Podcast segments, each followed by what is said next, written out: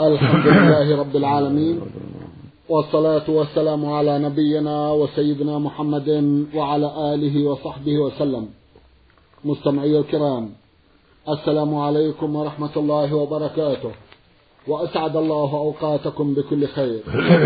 هذه حلقة جديدة مع رسائلكم في برنامج نور على الدرب. رسائلكم في هذه الحلقة نعرضها على سماحة الشيخ عبد العزيز ابن عبد الله بن باز. المفتي العام للمملكة العربية السعودية ورئيس هيئة كبار العلماء. مع مطلع هذه الحلقة نرحب بسماحة الشيخ ونشكر له تفضله بإجابة الإخوة المستمعين. فأهلا وسهلا بالشيخ عبد العزيز. حياكم الله وبارك فيكم حياكم الله. أولى رسائل هذه الحلقة رسالة وصلت إلى البرنامج من جدة. باعثها المستمع مجدي أحمد يحيى. هل يعد قاتل نفسه من المخلدين في النار؟ وإذا كان كذلك فهل يصلى عليه ويدفن في مقابر المسلمين ويعزى أهله فيه ويستغفر له؟ بسم الله الرحمن الرحيم. الحمد لله وصلى الله وسلم على رسول الله وعلى آله وأصحابه ومن اهتدى بهداه. أما بعد فقتل النفس من أكبر الكبائر من أعظم الجرائم. قد حرم الله على العبد أن يقتل نفسه. قال الله جل وعلا ولا تقتلوا أنفسكم إن الله كان رحيما. قال النبي صلى الله عليه وسلم من قتل نفسه بشيء عذب به يوم القيامة. هكذا يقول صلى الله عليه وسلم من قتل نفسه بشيء عذب به يوم القيامة. حديدة أو سيف أو بندق أو غير ذلك. فالواجب الحذر. ولو أصابه شدة ولو أصابه مرض شديد أو قلق أو غير ذلك يجب عليه يتقي الله وأن يحذر قتل نفسه. لكن لا يخلد في النار. خلود الكفار من بقية أهل المعاصي تحت مشيئة الله جل وعلا. قال الله جل وعلا في كتابه العظيم إن الله لا يغفر لا يغفر يشرك به ويغفر ما دون ذلك لمن يشاء. فقتل النفس من جملة المعاصي التي دون الشرك. فهو تحت مشيئة الله. إن شاء الله عفى عنه وإن شاء عذبه على قدر الجريمة التي فعلها ثم بعد التطهير والتمحيص يخرجه الله من النار إلى الجنة بسبب توحيده وإيمانه وإسلامه الذي مات عليه. وهذا هو قول أهل السنة والجماعة خلافا للخوارج والمعتزلة. الخوارج يكفرون بالمعاصي والمعتزلة يجعلونه مخلدا في النار. أما أهل السنة والجماعة فيقول لا لا يخلد ولكنه متوعد بالنار قد يعفى عنه وقد يدخل النار فإن دخلها فإنه لا يخلد خلود الكفار. وإن خلد خلودا خاص طال مكثه لكن لا يخلد خلود الكفار. لا يخلد في النار أبد الآباد إلا الكفار خاصة. أما العاصي قد تطول مدته قد تقصر لكن لا يخرج من النار. المآل والمصير الخروج من النار إلى الجنة. لأنه مات على الإسلام. والقاتل المسلم مثل من, من هؤلاء. نعم. جزاكم الله خيرا وأحسن إليكم. إحدى الأخوات رمزت إلى اسمها بالحروف عين حاميم تسأل وتقول. يقول الله تبارك وتعالى بسم الله الرحمن الرحيم. والعاديات ضبحا فالموريات قدحا فالمغيرات صبحا فأثرن به نقعا فوسطن به جمعا. تقول فسروا لي هذه الآيات جزاكم الله خيرا. هذا الوقت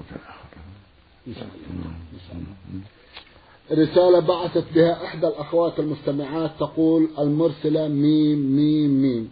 تسأل وتقول هل يجوز أن يتكلم شخص مع المصلي أثناء صلاته بأن يوصيه مثلا أن يفعل كذا أو لا يفعل شيء؟ جزاكم الله خيرا. لا حرج في ذلك. إذا دعت الحاجة إلى هذا كان يقول له اتق الله لا تعجل في صلاتك اطمئن في صلاتك. أو يقول إذا صليت فلا تخرج سوف يأتي فلان وفلان. أو ما أشبه ذلك من الحاجات العارضة لا بأس يتكلم معه ويصلي. نعم. الحمد لله. نعم. جزاكم الله خيرا وأحسن إليكم. هل مس يد المرأة ليد الرجل؟ وليس هناك قصد. هل يؤثر ذلك على وضوئهما أو لا؟ مس المرأة في تفصيل. وله ثلاث حالات. إحداها أن يمسها بشهوة. والثاني ألا يمسها بشهوة.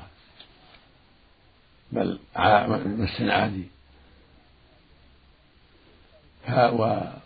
والثالثة قول الثالث أنه سواء بشهوة أو بغير شهوة لا يضر. والصواب أن مسها لا ينقض الوضوء سواء كان عن تلذذ أو من غير تلذذ. هذا هو الصواب. وأما قوله سبحانه أو لامستم النساء فالمراد به الجماع جامعتم النساء. فمس المرأة إذا مسها لغير غش لغير شهوة لا ينقض الوضوء. وهكذا لو مسها متلذذا مس يدها أو قبلها فإنه لا ينقض الوضوء لا ينتقض الوضوء في ذلك. قد قالت عائشة رضي الله عنها إن النبي صلى الله عليه وسلم كان يقبلها ثم يصلي ولا يتوضأ. فالمقصود أن تقبيل المرأة أو مس يدها أو قدمها أو وجهها لا ينقض الوضوء على الصحيح مطلقا. إلا إذا خرج منه شيء كالمني انتقض الوضوء. أما ما دام مس من دون شيء لا يخرج شيء فالصواب أن هذا المس لا ينقض الوضوء. لحديث عائشة رضي الله عنها كان يقبل بعض نسائه ثم يصلي ولا يتوضأ. اللهم صل عليه. نعم. جزاكم الله خيرا وأحسن إليكم.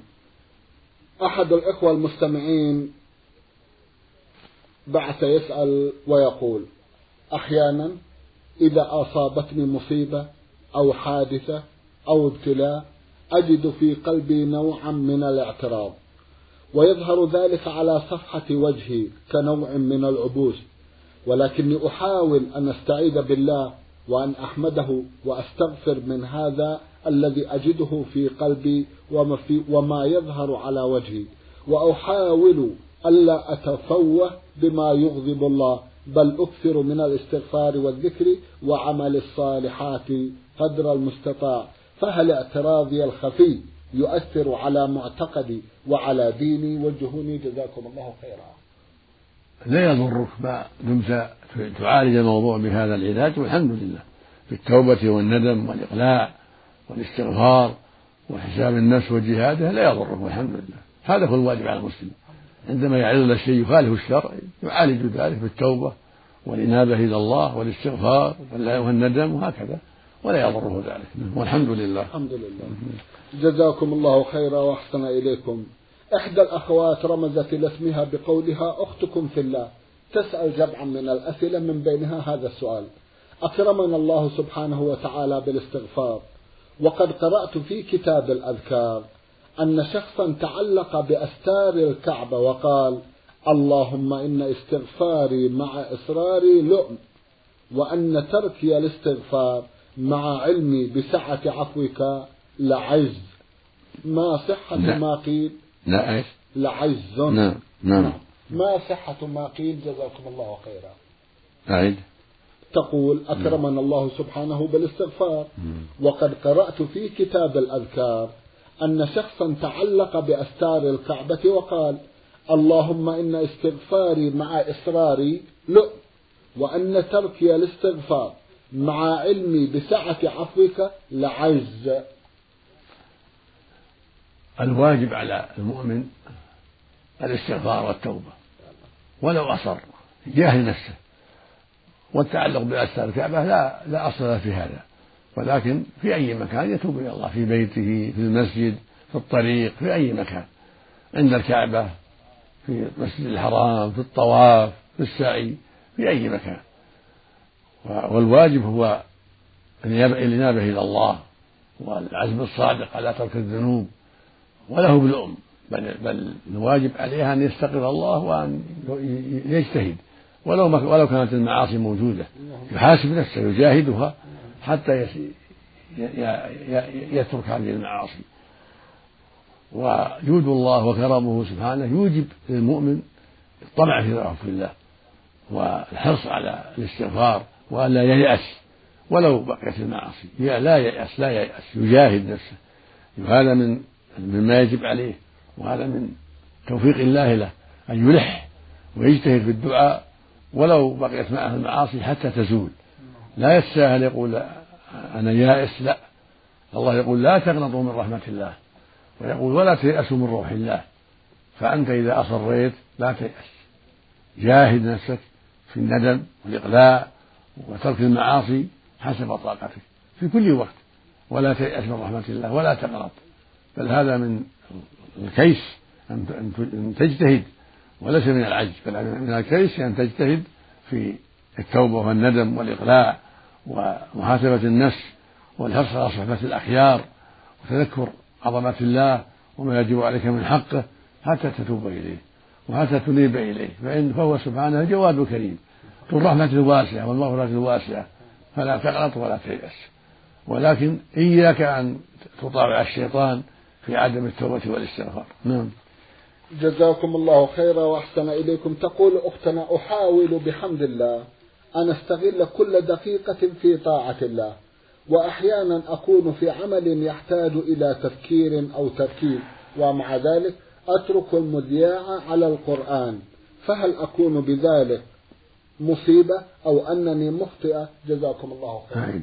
تقول أحاول بحمد الله أن أستغل كل دقيقة في طاعة الله وأحيانا أكون في عمل يحتاج إلى تفكير أو تركيز ومع ذلك أترك المذياع على القرآن فهل أنا على صواب أم على خطأ؟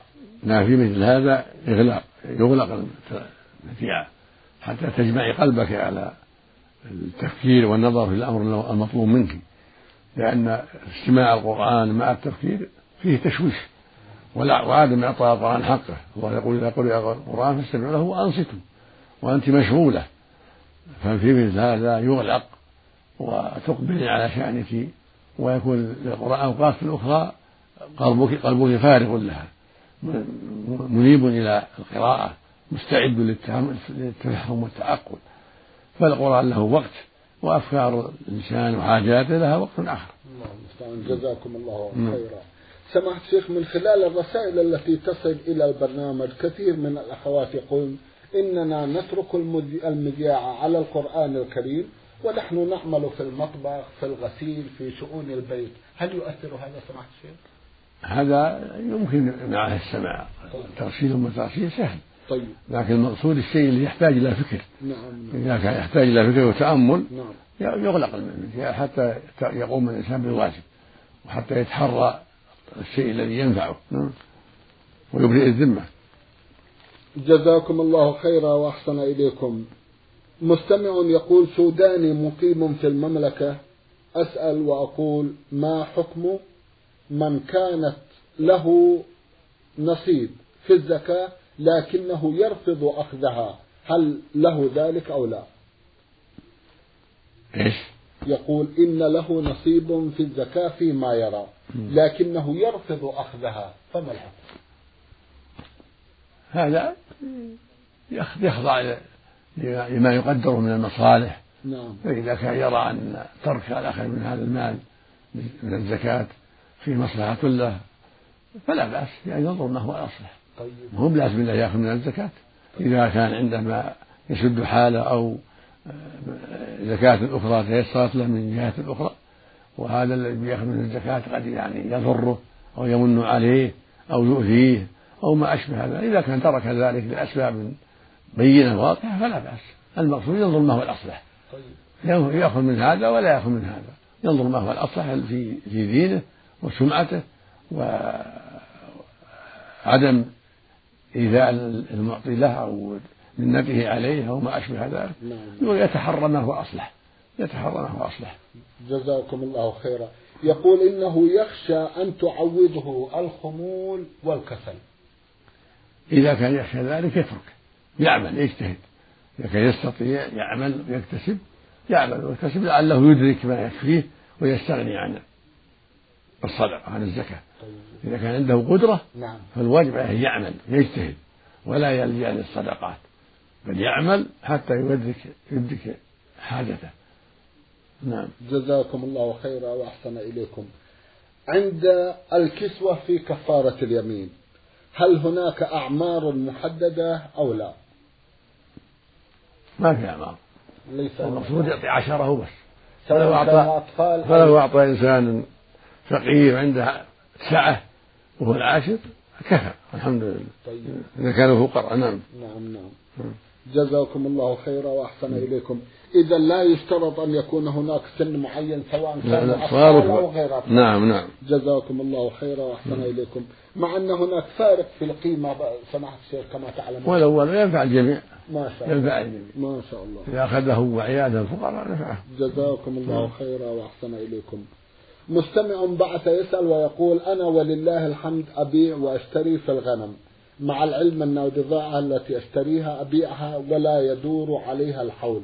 لا أدري هل الفلوس التي أقبضها يجب تجب فيها الزكاة أو لا. نعم عليك الزكاة إذا حال الحول. زكي اللي في يدك. الذي حال عليه الحول في يدك تزكيه قليل أو كثير ما دام يبلغ النصاب.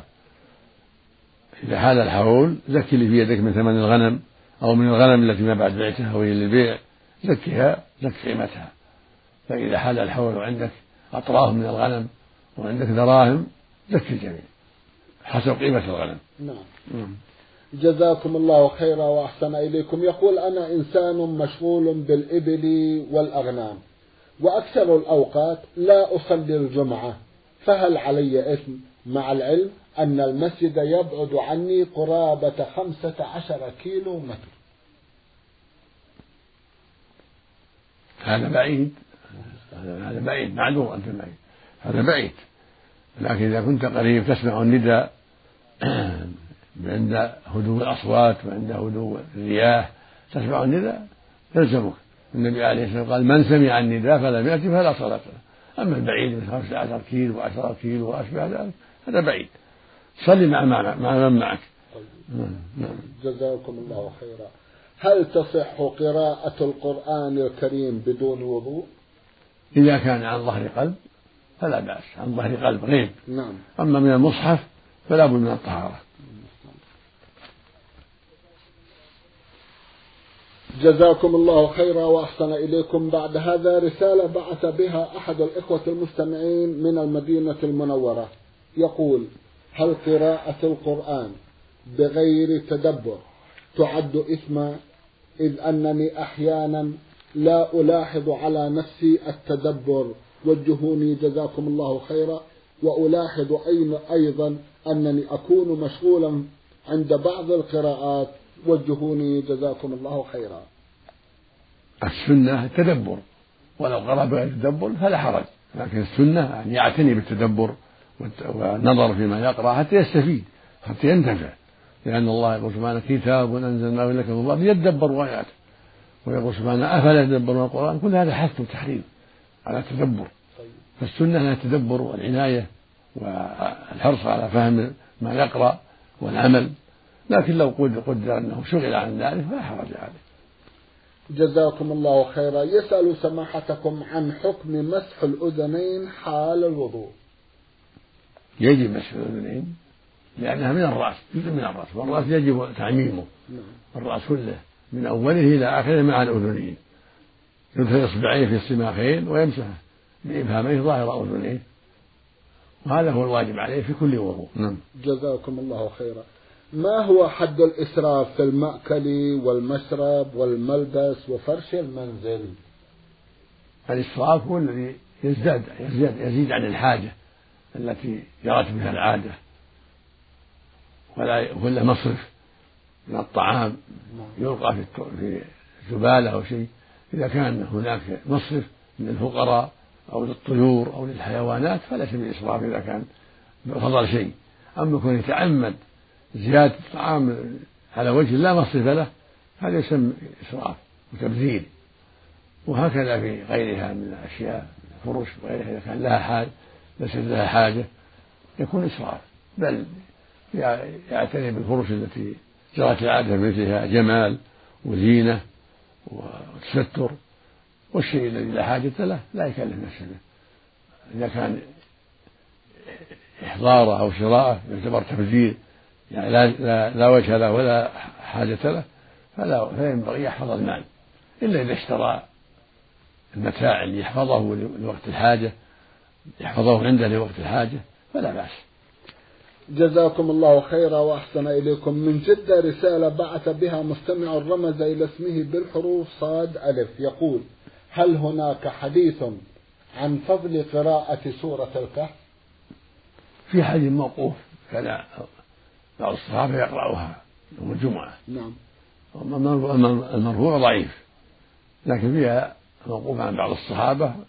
وهذا في حكم الرفع لأن الصحابي إذا حافظ عليها يدل على أن سمع فيها شيء عن النبي صلى الله عليه وسلم. نعم. جزاكم الله خيرا. هل هناك فرق بين صلاة التطوع وصلاة النفل وصلاة الراتبة؟ كلها تطوع. النفل والراتبة كلها تطوع سمى تطوع. ما عدا الخمس صلوات سمى تطوع. سواء صلاة ضحى أو وتر أو رواتب كلها سمى تطوع. جزاكم الله خيرا. هل هناك شروط يجب توفرها في خطيب الجمعة؟ نعم يكون ذا علم ولا يستطيع أن يسمع الناس خطبة ويكون لها أثرا في وعظهم وتذكيرهم نعم. ينبغي أولا لابد أن يكون مسلم نعم. هذا لابد منه كل الصلاة الصلاة بغير مسلم ما تصح وإذا كان عدلا كان هو هو الأولى وفي عدالته خلاف لكن كونه عدلا معروفا بالخير هذا الذي ينبغي حتى تقبل موعظته حتى تؤثر ويكون من أهل العلم والبصيرة فيما وكل إليه. كل هذا مطلوب في الخطيب. أما كونه مسلم هذا شرط. وجماعة من العلم يقولوا لابد يكون عدلا أيضا شرط. ولكن الصواب أنه ليس بشرط. لو خطب وهو عاصي صحت الخطبة إذا كان مسلما كما كان الأمراء كثير من الأمراء يخطبون بالناس وهم عصاة صح صلاة الجمعة معهم. هذا يعفى عنه. ولكن إذا كان بالاختيار ينبغي لولاة الأمور والمسؤولين أن يختاروا للخطيب الرجل الطيب الصالح الفقيه الصالح الخطبة في صوته ووعظه وتذكيره. جزاكم الله خيرا وأحسن إليكم من المملكة الأردنية الهاشمية رسالة بعث بها المستمع ألف حاميم يسأل ويقول قلت لزوجتي إذا ذهبت إلى دار أهلك بدوني تكوني طالق وبعد فترة من الزمن أجبرتها الظروف أن تذهب إلى دار أهلها برغبتي وذهب معها زوجها ولم يدخل البيت. فما رأيكم؟ أعد يقول قلت لزوجتي إذا ذهبت إلى دار أهلك بدوني تكوني طالق. وبعد فترة من الزمن أجبرتها الظروف أن تذهب فذهبت معها لكني لم أدخل البيت فما الحكم؟ ما دمت ذهبت أذنت لها فلا بأس. إن قلت بغير إذني أيوة. فإذا ذهبت أذنت لها فلا حرج الحمد لله. أما إذا لم تعلم هذا في التفصيل. إن كنت أردت إيقاع الطلاق يقع الطلاق. وإن كنت أردت خوف أردت التخويف والتحذير والمنع ولم ترد إيقاع الطلاق فهذا في كفارة اليمين حكم حكم اليمين. في كفارة اليمين. نعم. جزاكم الله خيرا. يقول إنه قال لها بدوني بدوني ولا بدون إذني؟ بدوني إيه. وذهب معها إلى الباب ولم يدخل. لا حرج. بدوني ذهبت معها ما ذهب بدوني لا حرج. الحمد لله. لأنك ذهبت معها إلى الباب. طيب. فلا بأس. طيب. جزاكم الله خيرا وأحسن إليكم. مستمعة من جمهورية مصر العربية رمزت إلى اسمها بالحروف راي فا جيم تقول إنني زوجة أخاف الله في كل شيء وأطيعه ومشكلتي أن زوجي يمنعني من زيارة أهلي أو إرسال الخطابات لهم بسبب مشاكل عائلية وليست دينية كما تقول. ويمنعني أن أصلهم. فما هو توجيهكم لي ولزوجي؟ جزاكم الله خيرا. أي. تقول إنني زوجة أخاف الله في كل شيء وأطيعه. ومشكلتي هي أن زوجي يمنعني من زيارة أهلي أو إرسال الخطابات لهم بسبب مشاكل عائلية وليست دينية. وجهوني ووجه زوجي. جزاكم الله خيرا. أنت عليك السمع والطاعة. لا ترسل له رسائل ولا تزورين إلا بإذن لا هذا وقت محدود يزول إن شاء الله. لكن عليك بالكلام الطيب والأسلوب الحسن وعلى زوجي يتقي الله وأن لا يقطعك من أهلك بل يسمح لك بالزيارة أو بالهاتف بالتلفون حتى تنتهي المشاكل الواجب عليه أن يتقي الله وألا يكون سببا لقطيعتك لأهلك.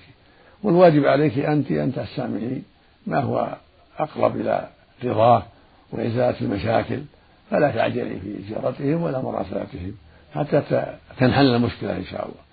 فلا بد من الصبر منك ومنك جميعا حتى تحلوا مشاكل وحدكم. الله يهدي الجميع اللهم آمين. جزاكم الله خيرا وأحسن إليكم. أحد الإخوة المستمعين يسأل سماحتكم ويقول هل يجوز صيام الثلاثه الأيام من كل شهر متفرقة أم لا بد أن تكون متتابعة؟ مشروعه مطلقة فرقها أو أو جمعها. الحمد لله. يستطيع صيام ثلاثة من كل شهر سواء جمعها أو فرقها والحمد لله. وإن صامها أيام البيض فهو أفضل. نعم. جزاكم الله خيرا وأحسن إليكم سماحة الشيخ في ختام هذا اللقاء. أتوجه لكم بالشكر الجزيل. بعد شكر الله سبحانه وتعالى على تفضلكم بإجابة الأخوة المستمعين. وآمل أن يتجدد اللقاء وأنتم على خير. نسأل الله ذلك. مستمعي الكرام كان لقاؤنا في هذه الحلقة مع سماحة الشيخ عبد العزيز ابن عبد الله بن باز المفتي العام للمملكة العربية السعودية ورئيس هيئة كبار العلماء. شكرا لسماحة الشيخ. وأنتم يا مستمعي الكرام شكرا لحسن متابعتكم. ونحن نرحب برسائلكم على عنوان البرنامج. المملكة العربية السعودية الرياض الإذاعة برنامج نور على الدرب. مرة أخرى شكرا لكم مستمعي الكرام ولكم تحيات زميلي فهد العثمان من الإذاعة الخارجية وسلام الله عليكم ورحمة الله وبركاته.